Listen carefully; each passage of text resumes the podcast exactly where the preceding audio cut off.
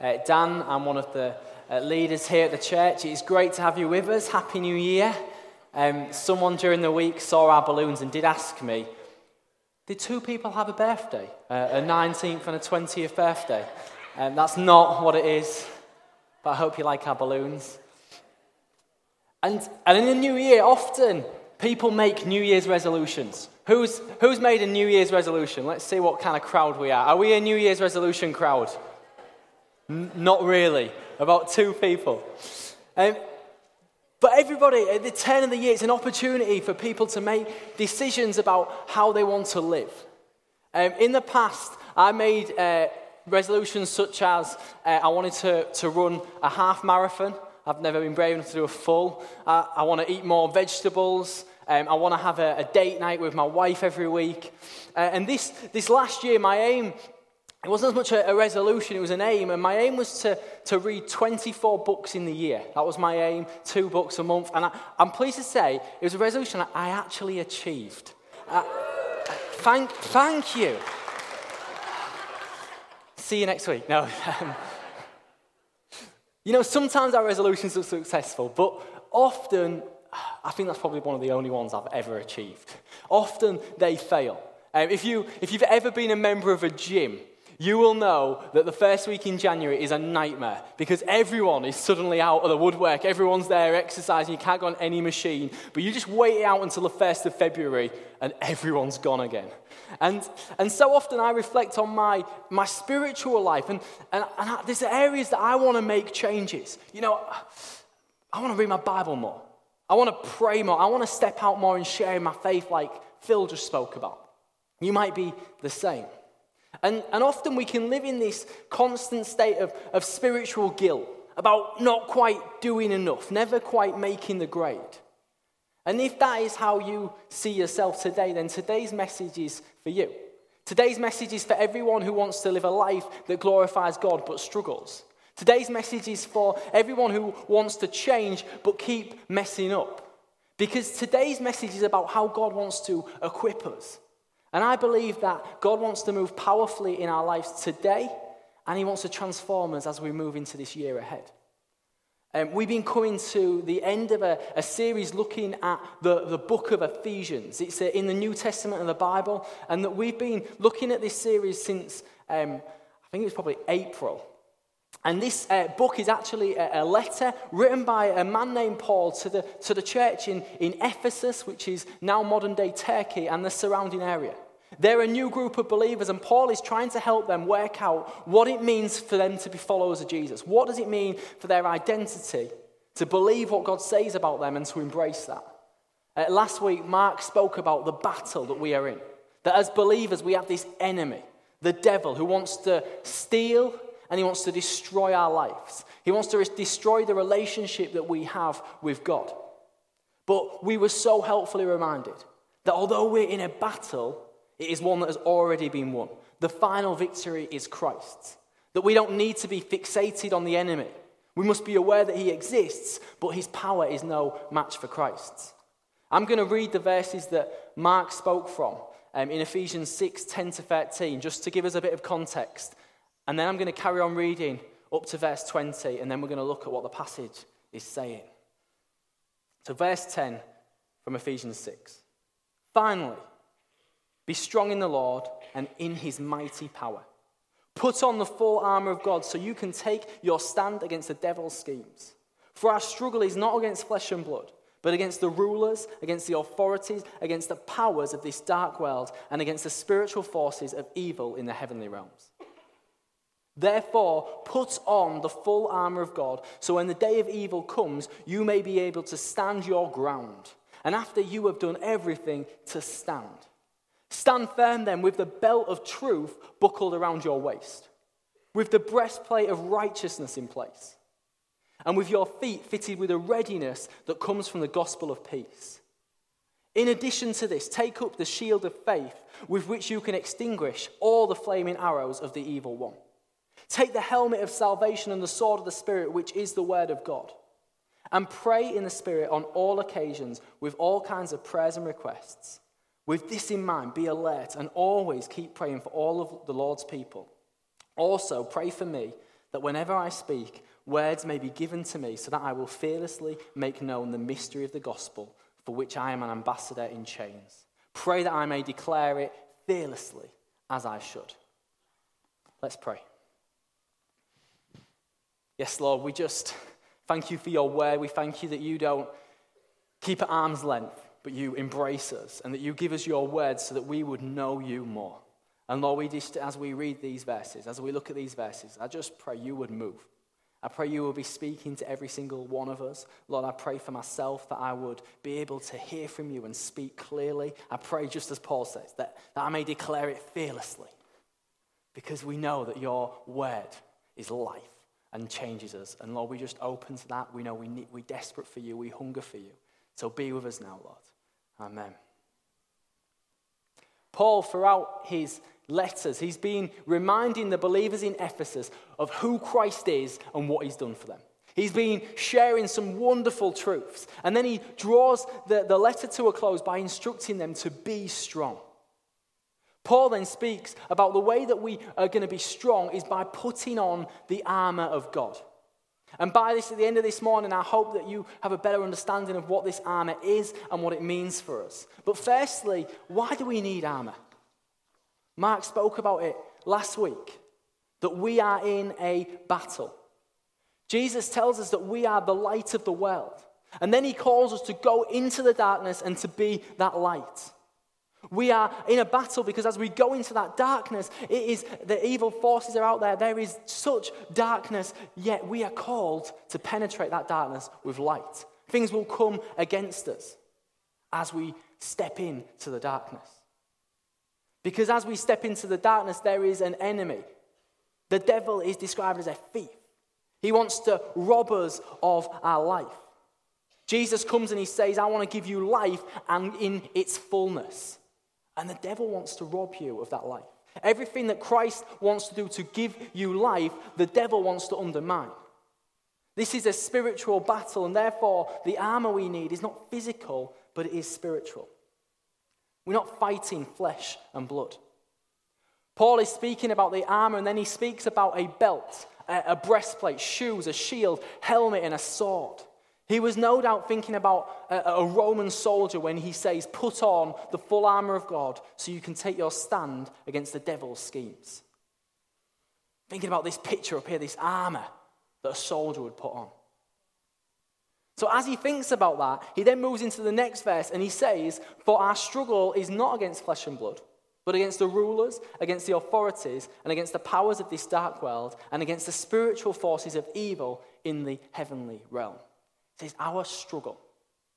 Now, if you've heard me speak before, you know that I don't often refer to the Hebrew language that things were the, the, the, the scripture is written in. So do humor me on this one.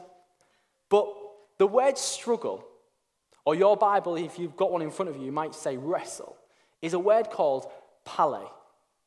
And this word is used nowhere else in scripture. Only one time this word is used. And it's not a spiritual word, but it's actually a word that describes the, the ancient sport of Greek wrestling. I was going to put a picture up of Greek wrestling, but honestly, they were like, they had no clothes on. I thought this is not appropriate. Don't Google that. Do not Google. Guard your, guard your hearts and your minds from that. But this ancient sport, it, it actually was part of the original um, Olympic Games. You know, this is a sport that, that where the fighters would be local celebrities. This was a sport that they were, the readers were all so familiar with. It might be our version of football or, or rugby league.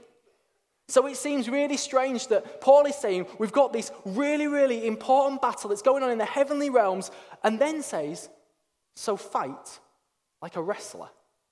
It's almost like this, he seems to trivialize it by comparing it to sport.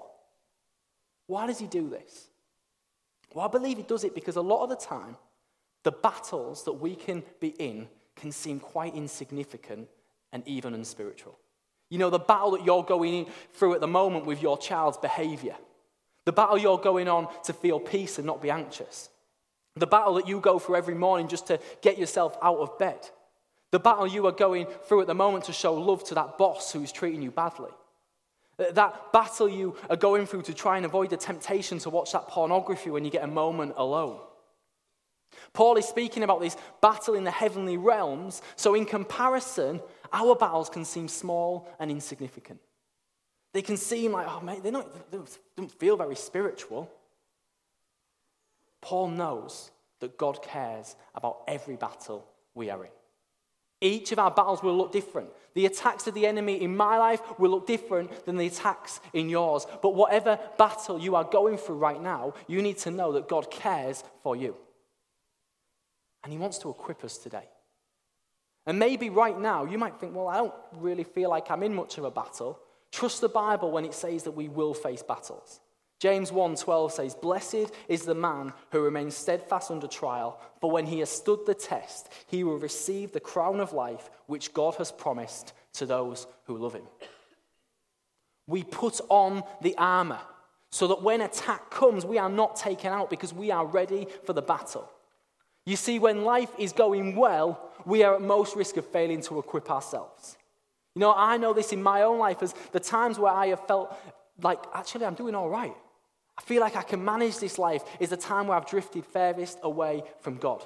I start to rely on myself and my own strength. We get surprised when that famous preacher who gets up on God T V every day and preaches the gospel, and then what happens? Oh, his marriage fails. Or that famous Christian writer who writes tons of books and he has just released another bestseller, and then his moral failings are exposed. In the high points of life, we have failed to arm ourselves and we have been taken out by the enemy. We need to be pre- prepared so that when the devil comes, we are ready. Jesus prepared for his ministry by studying scripture in the temple. When the devil tries to tempt him in the wilderness, he responds by quoting scripture, the scripture that he had learned. He had armed himself for the battle. And when Paul was thinking about armor, he would have no doubt also been thinking about the words that were written in Isaiah fifty-nine, as it speaks about God being clothed in armor in order to deal with the wrongdoing and evil of the world. It says this, "The Lord looked and was displeased that there was no justice. He saw that there was no one, and he was appalled that there was no one to intervene. So his arm achieved salvation for him, and his own righteousness sustained him. He put on the righteousness as a breastplate, and the helmet of salvation on his head. He put on the garments of vengeance and wrapped himself in zeal as in a cloak."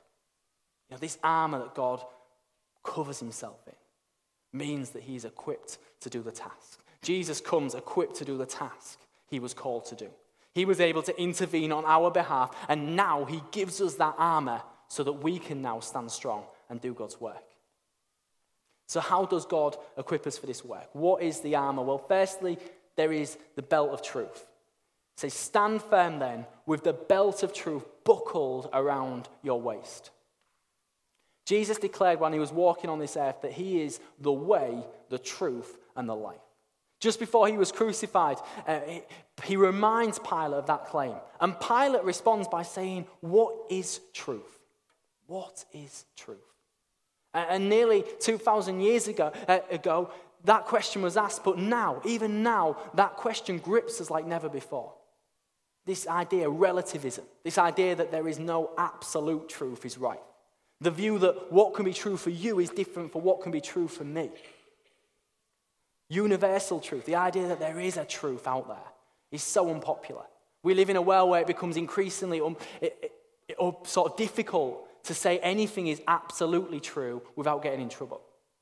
How can you say there's not multiple gods? How can you say my behavior is wrong? How can you claim that gender is decided by God and not us? How can you say that marriage should be between one man and one woman? You know, as followers of Jesus, we have chosen to follow the one who is truth. Everything he says is true. Our whole way of thinking is no longer shaped by what we think or what the world says, but what Christ says. The truth does not come from ourselves. But the way we think, what we value, our actions are all shaped by the truth that is found in Jesus Christ. Do you have that belt of truth wrapped around you? So often we can have this messed up idea of truth. It's a little bit of what the Bible says, a little bit of how I was brought up, and a lot of my environment that I'm surrounded by. You know, the people we spend time with, the things we read, the stuff we watch. Now, it's important to say that we live in a culture that we are involved with. We can never be impartial when it comes to truth. We always come with our background and our baggage. You know, we don't have to reject our history, but we must be aware of how our worldviews shape what we believe. We must constantly evaluate the way we think to ensure that we are living by the truth that Jesus says and not this pick and mix selection of what we have built up uh, and our ideas of truth. You know, being in discipleship relationships are so important. Spending time with other believers as they can really help you see where you have blind spots or where you are thinking or living in a way which is contrary to the truth that Jesus brings. And the truth we believe is so important because what we believe controls the way we live. If we believe that nothing exists after this life, then we will live in a very different way. If we believe we are better than other people, either cultures or races, then we will treat them in an inferior way. But if we believe the truth, Jesus says that the truth will set us free to experience the fullness of life that he offers. If we believe that what we do now matters for eternity, then we will live with intentionality. If we believe that God is good, then we will trust him always. If we believe that God wants to empower us, then we will rely on him. If we believe that the Bible is the word of God, then we will live by it. And that also means that we won't bother with lies. Jesus says about the devil in John eight that he was a murderer from the beginning, not holding to the truth, for there is no truth in him. When he lies, he speaks his native language, for he is a liar, the father of lies. He wants us to believe lies. But we win the battle that we are in by believing the truth and having no interest with lies. You know, if someone speaks ill of me, you know what? I rest in the confidence of who Christ says I am. You know, I don't bother doubting. Does God love me? Because I know the truth, that he went to the cross for me. You know, when I don't feel close to God, then I know the truth that he is always there for me. I am not, we're not to be controlled by the way we think or our emotions in the moment, but we are to be controlled by the truth. God couldn't love me. No, that's rubbish. I know the truth. Christ went to the cross for me. We must arm ourselves ready for the battle with this belt of truth. Secondly, there is this breastplate of righteousness. This breastplate that is worn to protect a, a fighter's torso, but most importantly, his heart. The devil is described as a liar, but he's also described as an accuser. Revelation twelve ten, it says that the devil accuses us before God day and night. He comes alongside you, reminds you of your past failure. He says, you'll never be good enough. God couldn't love someone like you. You're always going to be a failure. In the battle, the devil wants to sideline you so that you are ineffective. Because when you believe that you are never going to be good enough, or you spend yourself looking over your shoulder, feeling guilty about your past, then you will never step into what God has for you and step into his purposes in your life. And the enemy wins that battle. Move on to someone else. They're sidelined. But God wants to equip us with this breastplate of righteousness. That when the enemy comes and he accuses us, he tries to affect us at our very core. The breastplate protects our emotions as it reminds us that we are covered by grace. You see, the devil wants to think that you are not good enough.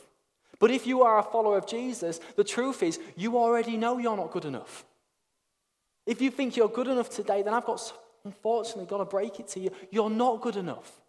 As a believer, we know we have made a mess of our lives. We know we have disobeyed God. We have gone our own way. But you also know that Christ came. He died in your place so your sins could be forgiven and you could have a relationship with God with no shame or guilt. That relationship could be restored. So when the devil comes and says, you're not good enough, the response is, I know, but Christ is. Second Corinthians five twenty-one says, God made him who had no sin to be sin for us, so that in him we might become the righteousness of God. We are made righteous in the sight of God because when he sees us, he doesn't see our mistakes and our rebellion, but Christ's perfection and his obedience. When we cover our hearts with this breastplate of righteousness, when the enemy accuses us and he tells us how bad or how useless we are, we are protected because we know we are covered by the blood of the Lamb. And that means when we mess up and fail again, When you leave here and you fall back into those same thought patterns, or you are reminded of your insufficiencies, when we fall short of God's perfect standard, we come back to the cross and we remember what Christ has done for us. We repent, we ask for his forgiveness, knowing that Christ is sufficient for us today. If you are here today feeling shame or guilt, the breastplate of righteousness has been given to you so you can walk into freedom. And you see, it's the breastplate of righteousness, not the breastplate of performance. Some of us see being a Christian about keeping God happy. If I can just try a little bit harder, then maybe I could earn God's acceptance and love.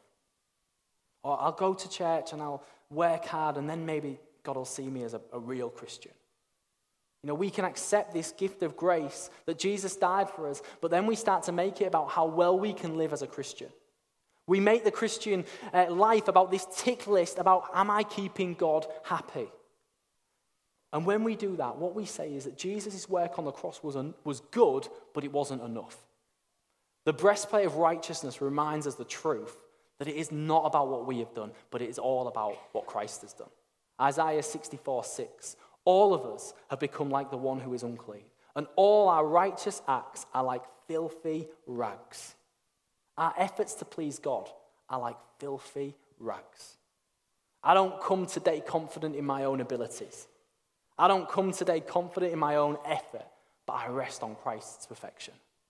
That it was sufficient for me yesterday, it is sufficient for me today, and it will be sufficient for me for eternity. The third thing is the shoes. And with your feet fitted with a readiness that comes from the gospel of peace. Why do we need shoes in the battle? Well, because shoes give us stability and they give us mobility. Stability because we are in a battle and at times we are going to have to stand firm. At times we are going to come under opposition and we're going to have to stand firm in what we believe. We're going to face rejection and persecution, but the shoes we are given help us stay firm, stay grounded, know what we're standing on. And mobility because we are called to go. Jesus has called us to a great task. Matthew twenty-eight, a really famous passage, says, therefore, go and make disciples of all nations, baptizing them in the name of the Father and of the Son and of the Holy Spirit, and teaching them to obey everything I have commanded you. In calling us to go to the nations, he was calling us to be a mobile people, a people willing to walk across the road to share the good news of Jesus, people willing to move cities to reach people with the gospel, people willing to go to the nations to declare Jesus is Lord. Romans ten, fourteen to fifteen. How then can they call on the one they have not believed in? And how can they believe in one whom they have not heard? How can they hear without someone preaching to them? And how can anyone preach unless they are sent? As, as it is written, how beautiful are the feet of those who bring good news. Paul, who wrote this letter, he we know he walked miles and miles to declare the good news of Jesus. Now times have changed. We can travel across the world in a matter of hours. But we are still always to be people who are on the move, carrying the gospel of peace into our families, into our streets, into our neighborhoods, into our workplaces, into the city, into our nation, and to the nations. Fourthly, the shield of faith. In addition to all this, take up the shield of faith with which you can extinguish all the flaming arrows of the evil one. When in a battle, the shield was the first form of defense for a Roman soldier. From a distance, the enemy could fire arrows and do immense damage before they even get close. In, in a battle, the enemy would fire these, these flaming arrows. They would fire fireballs. They would fire rough metal darts, all with this purpose of overwhelming the other side, creating chaos and confusion. And to protect themselves, the army would get in tight, and the people around the edges would hold the shields in front of them to protect the perimeter, and the ones in the middle would hold the shields above them to protect the, them from aerial attack. In the battle, the enemy wants to attack us, and he wants to target us where we are weak, where we are vulnerable. He wants to cause chaos and confusion in our lives and amongst us as a body. An unprotected army quickly becomes scared by the sight of flaming arrows. Quickly becomes defenseless if they're not, if they've not got their shields up. The devil wants to cause chaos and confusion by making you question God's existence and his faithfulness. He wants to cause chaos through illness. He wants to cause chaos through arguments and division amongst the body of Christ. He wants to cause chaos through circumstances that seem to overwhelm you. Those fiery arrows coming from the enemy, sent to scare you, to overwhelm you, to deeply wound you. But God has given us a shield. This shield of faith is given so that we are not taken out by the arrows. Hebrews one, verse one, uh, sorry, Hebrews eleven, verse one says, "Now faith is confidence in what we hope for and assurance about what we do not see." Having this shield is about having confidence in who God is and what he has done for us. When an enemy wants to doubt us to doubt God and his goodness in our lives, faith prompts us to believe God and what he has said. Faith reminds us that God is always faithful, and his promises, as scripture says, are yes and amen. Situations might not change. You may still go through difficult seasons with your health, in relationships. You might still suffer hardships. But in those moments, the shield protects us from attack from the enemy, and we trust God will carry us through and protect us always. And Romans ten seventeen says that faith comes from hearing, and hearing through the word of Christ. The shield is put on us to arm ourselves. This shield is the word of God. And that leads us to the verse seventeen and the final two parts of the armor. It says, "Take the helmet of salvation and the sword of the Spirit, which is the word of God." We often talk about salvation as being the day we chose to follow Jesus. Often, you know, we say, oh, well, that's, that was the day I was saved. And that's, that is true, but it's also something that we look forward to. Romans thirteen eleven says, "Besides this, you know the time, that the hour has come for you to wake from your sleep, for salvation is nearer to us now than when we first believed." There is this future event, this return of Christ, when all things are made new. Life at times can be hard. The battle we can, can be in can be such a struggle, and therefore the helmet of salvation is so important because it reminds us of our future. The helmet renews our mind as we are transformed into the likeness of Christ. It gives us confidence about our future, knowing that the battle is won and our eternity is secure. And it helps us live with that eternal perspective. Christ is returning, so we need to carry out the work that God has called us to with a sense of urgency. And so far, all five parts of that armor have been about defense. And the sixth thing is the only thing that talk, is the only offensive part of the armor, and it is the sword of the Spirit. I've already said that the, the devil is a liar. He will try and get you to believe lies. You know, he did that with Adam and Eve in the garden. If you remember the story, he goes to them and he says, "Did God really say that?" We see him do this in the wilderness with Jesus. He says this, "All this I will give you if you will bow down and worship me." The devil even quotes scripture. He takes Psalm ninety-one and he tries to, he twists it to try and deceive Jesus and tempt him. And, and Jesus responds, and his response is fascinating. He responds by directly quoting the book of Deuteronomy, chapter six, then chapter eight. The devil brings lies, and Jesus responds by saying, "It is written," and then he quotes scripture. Jesus resists the devil, and the devil flees. In the battle, the devil is going to come against you with lies. He is going to make you question God. Did God really say that? He is going to confuse you by trying to twist scripture. People will come and try and confuse you by twisting scripture. And God wants to equip us for the battle with the sword, which is the word of God. You know, so just like Jesus, when the devil lies, we counter it by knowing scripture. And when we do that, the devil will flee from us. God is not wanting to equip us with a verse for the day. God is not wanting to just give us a couple of uplifting verses on a fridge magnet. Like, they've got their place. But no, he wants to give us a sword. A fridge magnet with a couple of encouraging verses doesn't destroy the enemy. The word of God, this sword he wants to give us, which is able to destroy any attack from the enemy, is to be soaked, soaked in the word of God. So that when the devil comes and he speaks lies, we can see them for what they are. You might not be able to memorize scripture. Me neither. Some of you can, and I really admire you, and one day I want to be there, but I'm not there at the moment. It's not about memorizing scripture, but it is about knowing the word of God.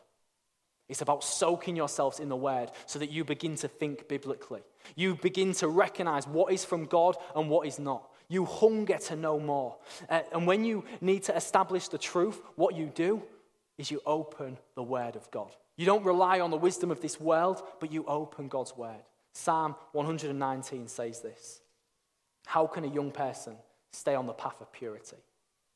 By living according to your word. I will seek you with all my heart. Do not let me stray from your commands. I have hidden your word in my heart that I may not sin against you. Hiding God's word in our hearts, letting it soak deep so that we may not sin. And that is the armor for the battle, the, the, the belt of truth, the breastplate of righteousness, the shoes which carry the gospel, the shield of faith, the helmet of salvation, and the sword of the Spirit. And Paul is calling the church in Ephesus to put on this armor so that they are ready to do all that God has called them to. This is not a, a once only. Paul didn't say, you know, just put it on and then you're done. This is a daily necessity. We're only as vulnerable as we allow ourselves to be. You know, so often we can wait for crisis before we start praying, before we open scripture, before we seek God, before we ask for godly input from fellow believers. We need to be honest, to realize that we are weak and we need the help of others to help put on the armor that God has provided. As we spend time in discipleship relationships, as we are accountable and vulnerable with each other. And as we put on this armor, we have total confidence that God has given us everything we need for the ba- battle. We don't need to live in fear. We don't need to fear opposition or persecution. We don't have to worry about that because Scripture makes it clear that the victory is already Christ's. Colossians two fifteen. And then having disarmed the powers and authorities, he made a public spectacle of them, triumphing over them by the cross. The enemy is no match for the Lord. We have a victor on our side. And the final part of being armed for the battle is spoken about in verse eighteen. And Paul says, and pray in the Spirit on all occasions with all kinds of prayers and requests. Paul's been talking about this battle. And then his final battle cry is pray at all times. I don't know about you, but often I can find life quite overwhelming. I can feel insufficient to do all that God has called me to. Back in June, I spoke from Ephesians one. If one of the welcome teams around, could you just let the kids workers know? We're just going to overrun by five. Is that okay? Thank you. Um, back in Ephesians, I spoke about these, these words, and I said, I pray that the eyes of my heart may be enlightened in order that you may know the hope to which he has called you, the riches of his glorious inheritance in his holy people, and his incomparable great power for us who believe. Paul here is wanting us to have total confidence in who we are and experience his power in our lives. That's what I spoke about in, in the middle of June. And, and two weeks later, my, my son Reuben was born. And the last six months have been an incredible time of being a dad for the first time. It's been amazing. But at the same time, I have experienced battles like never before. I have felt overwhelmed. I have felt out of my depth. Church has been full of lots of challenges. And at times, the combination of, of those challenges and the general exhaustion of having a newborn has pushed me to my very limits. You know what? The, the enemy has attacked. And I want to be honest with you. I have believed at times the lies the enemy has brought. You're doing a rubbish job. You can't handle being a father and a church leader. Are you sure God called you to this ministry? Did he really say that? And you know, those lies have been so easy for me to believe because I know my past. I know my weaknesses. I know my insufficiencies. I can fear making mistakes or not stewarding well what God has given me. And in those moments, trying harder doesn't cut it. Motivational speeches don't sustain me. Positive thinking is futile. My only hope, my only confidence is that Christ is enough. I, as I realize that the task God has called me to, oh man, honestly, sometimes I stand on this stage just before I'm about to preach, and I'm, I'm like, God, what? Why? What? You know, when I go into a difficult, I feel overwhelmed when I go into a difficult meeting, or I, there's a circumstance that happens, or I know I've got to preach and my son doesn't want to sleep. Man, I, honestly, I realise the task God has called me to. When I think about what this city, what God wants to do in this city and how he wants to use us, I feel overwhelmed. I'll be honest, at times I feel overwhelmed. When I think of this building, when I think about the money that's involved, when I think about the projects that we want to do, they keep me up at night at times because I get overwhelmed and I start to believe the lies that the enemy wants to, to give me and feed me. And in those moments, the, my only hope is to go to my knees in prayer. It's to ask God to equip me. It's realizing that I am weak, but knowing that in my weakness, Christ wants to strengthen me. And that in my weakness, Christ has given me everything I need to equip me for all he has called me to. And in that moment, Christ becomes my strength, because my confidence is not in my own ability. My confidence in Jubilee is not in your abilities. Sorry to break that to you. My, the victory is not won because of me. The victory is not won because of you. If you're new to this church, you are not our magic wand. Sorry. The victory is not won because of anything that we bring to, to this, but the victory is won because Jesus fights for us and he gives us everything we need. When Phil goes out onto the street next Saturday, he's not going out feeling like, I've got all the answers. He's not going to spend half an hour training you, laying hands on you, and then you're going to go out and be the world's best evangelist. No, Phil goes out knowing that he needs Christ. Knowing that Christ is the victory. And Paul calls us to pray at all times, because it is through prayer that God equips us. You know, if you're feeling weak today, if you are lacking armor, today God wants to equip you so you are ready for the battle. We go into a week of prayer, not because it seems a good idea, but because we are desperate for God.